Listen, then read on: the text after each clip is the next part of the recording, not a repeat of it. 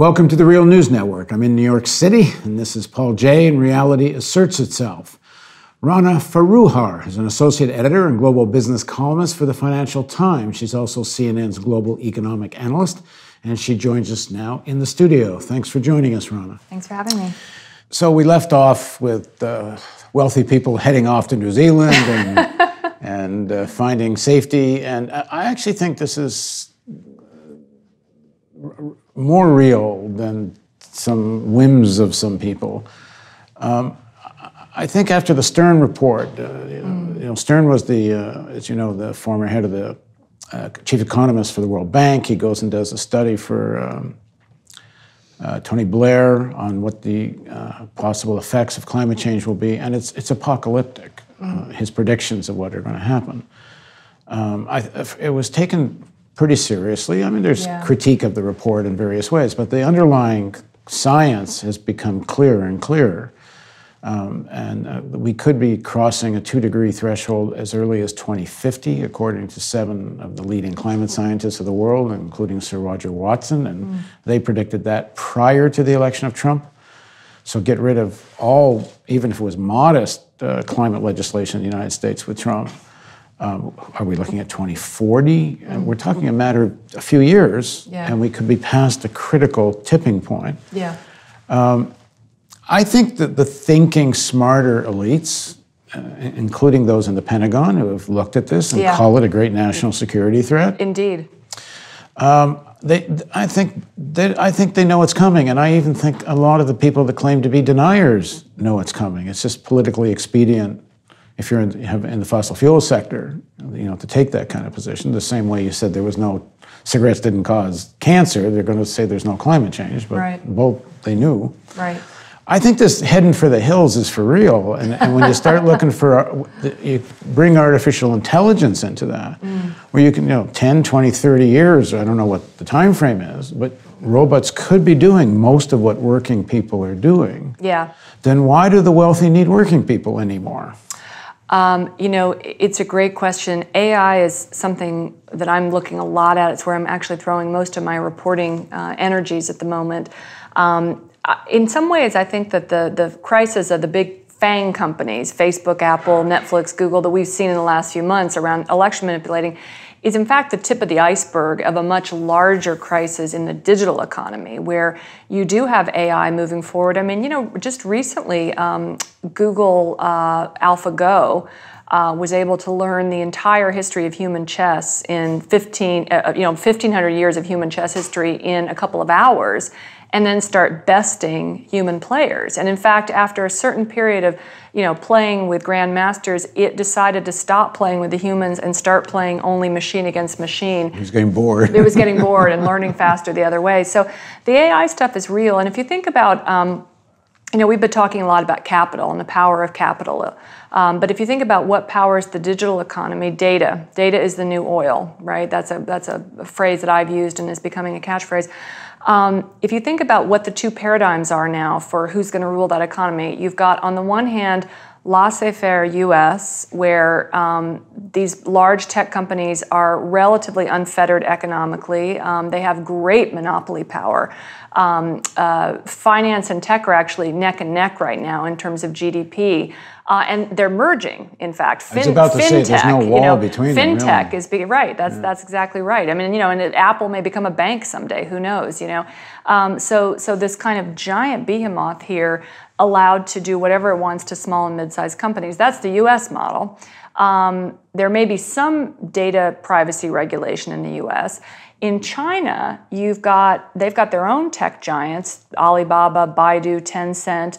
They also have unlimited ability to collect data because it's an authoritarian state. So it's, you know, there's surveillance everywhere. There's entire smart cities, which by the way are wired up by US firms often, um, that, that monitor, you know, every aspect of what's going on with people. And that data is the raw material that fuels AI. Now, AI is already being used in ways that we can't even, uh, you know, begin to imagine. I'll give you an example. I was um, at the World Economic Forum in Davos recently I spoke to an insurance executive, and insurance is kind of a seems like a boring old line business.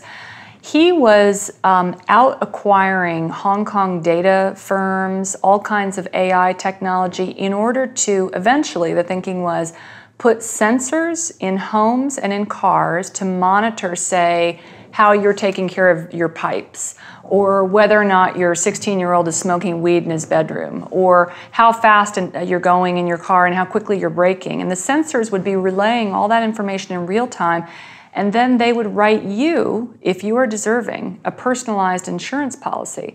Now, think about what that does to the. You talk about collective versus individual. The entire insurance business model has been based on collective aggregation of risk. Suddenly, AI and data and the digital economy allows you to write individualized, personalized policies just for you, just for me. Now, that's great for some people, but it also might have you have an entire class of people that would be uninsurable now. Well, who's going to insure them? Well, the state, probably. With what money? We've already talked about where the debt is.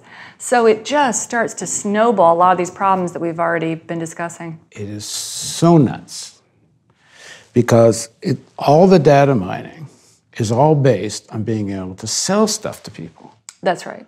But they're going to, they're, the same technology right. is going to eliminate everyone's jobs. Well, it's so instead funny. of instead of all of us benefiting Yeah. from it and saying, "Okay, robot, go do the work. We'll go make a new. We're going to write a play." yeah.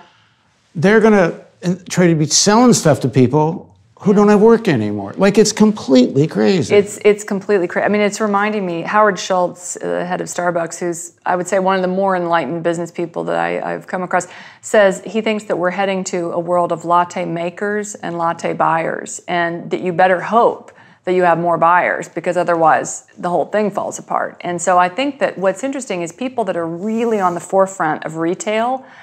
I think that they sense that this this problem is already starting to happen. You truck. I mean, the truck drivers are almost gone. uh, The self-driving cars. I mean, you go through the economy.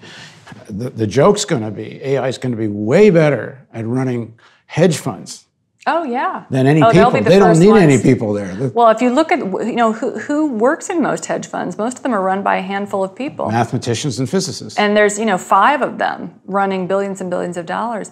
Um, yeah, I think AI has another potential. Uh-huh.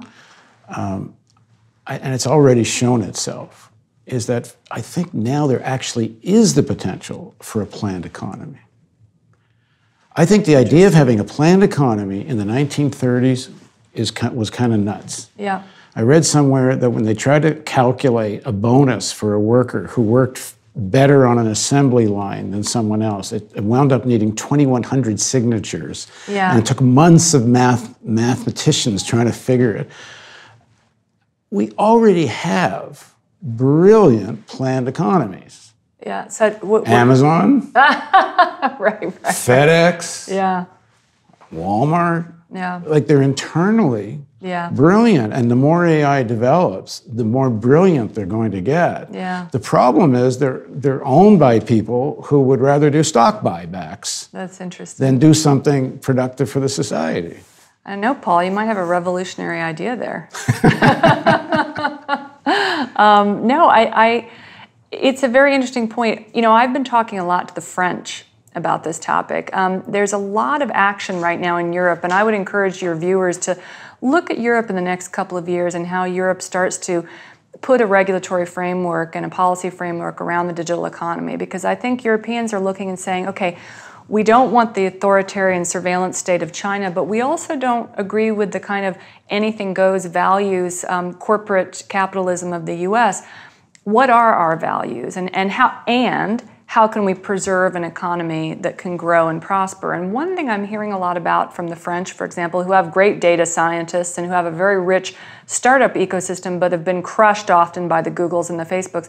I'm hearing talk about data trusts where the pub there could be some public oversight of personal data in such a way that corporations that want to access that would then be monitored, they would be supervised, and that some of that wealth that lives in IP, because almost all wealth lives in data and IP now, that could be monetized not just by the state but by individuals. And there's you know there's the possibility. I don't want to be too um, sci-fi here. I'm no technologist, but you know you, things like blockchain. I mean, they don't necessarily have to be used for speculative currencies like Bitcoin. They could be used to create, as they are in India, digital identities that could allow individuals to potentially well, monetize I think that's actually their one, data. one of the most important points of your book is the way capitalism that in its earlier days was, Mm. was completely revolutionary and innovative and in, in every sphere of science and so on, that finance is, is, is, is the obstruction to Yeah. innovation and creativity. Yeah. And, it's, and nothing better than the digital revolution. Like what is possible now Yeah. is being so held back and it's not by the financialization and the way stuff is owned in this sector, because they are all totally in bed with financialization. But I, but I guess where I'd go with it is I don't see how it can be otherwise without a much more major role to a public sector. Because Oh, I think so. Otherwise, and that's how do you why solve I, it? I, I, I would agree with you, and I think that that's why you're going to see Europe taking the lead. Because I don't actually think, I think, okay, A, we're not going to see any regulation around either finance or big tech unless the Democrats take Congress in the midterms. Even if the Democrats were to take Congress, you still have an existential split within the party between the more financialized, you know, I mean, Chuck Schumer saying he wants self regulation of big tech, and the more Elizabeth Warren, Bernie Sanders wing of the party. So, And there's a war going on in the party right now. and there's a war going on about this, and it's unclear who's going to win. Let's end with a quote from Rana's book, Makers and Takers How Wall Street Destroyed Main Street. Even if we don't understand the particulars of Wall Street, we all know on some gut level that the current system isn't working. How could it be when 1% of the population takes most of the world's wealth, and a single industry that creates only 4% of jobs takes nearly 25% of our country's corporate profits? I think we need to develop a new and more accurate story about the role finance plays in our economy. Doing so will require a detailed analysis of the facts by people who don't have vested interests and aren't captured by the system. I hope you, we do this again. Okay, thank you. And thanks very much for joining us. And thank you for joining us on Reality Asserts Itself on the Real News Network.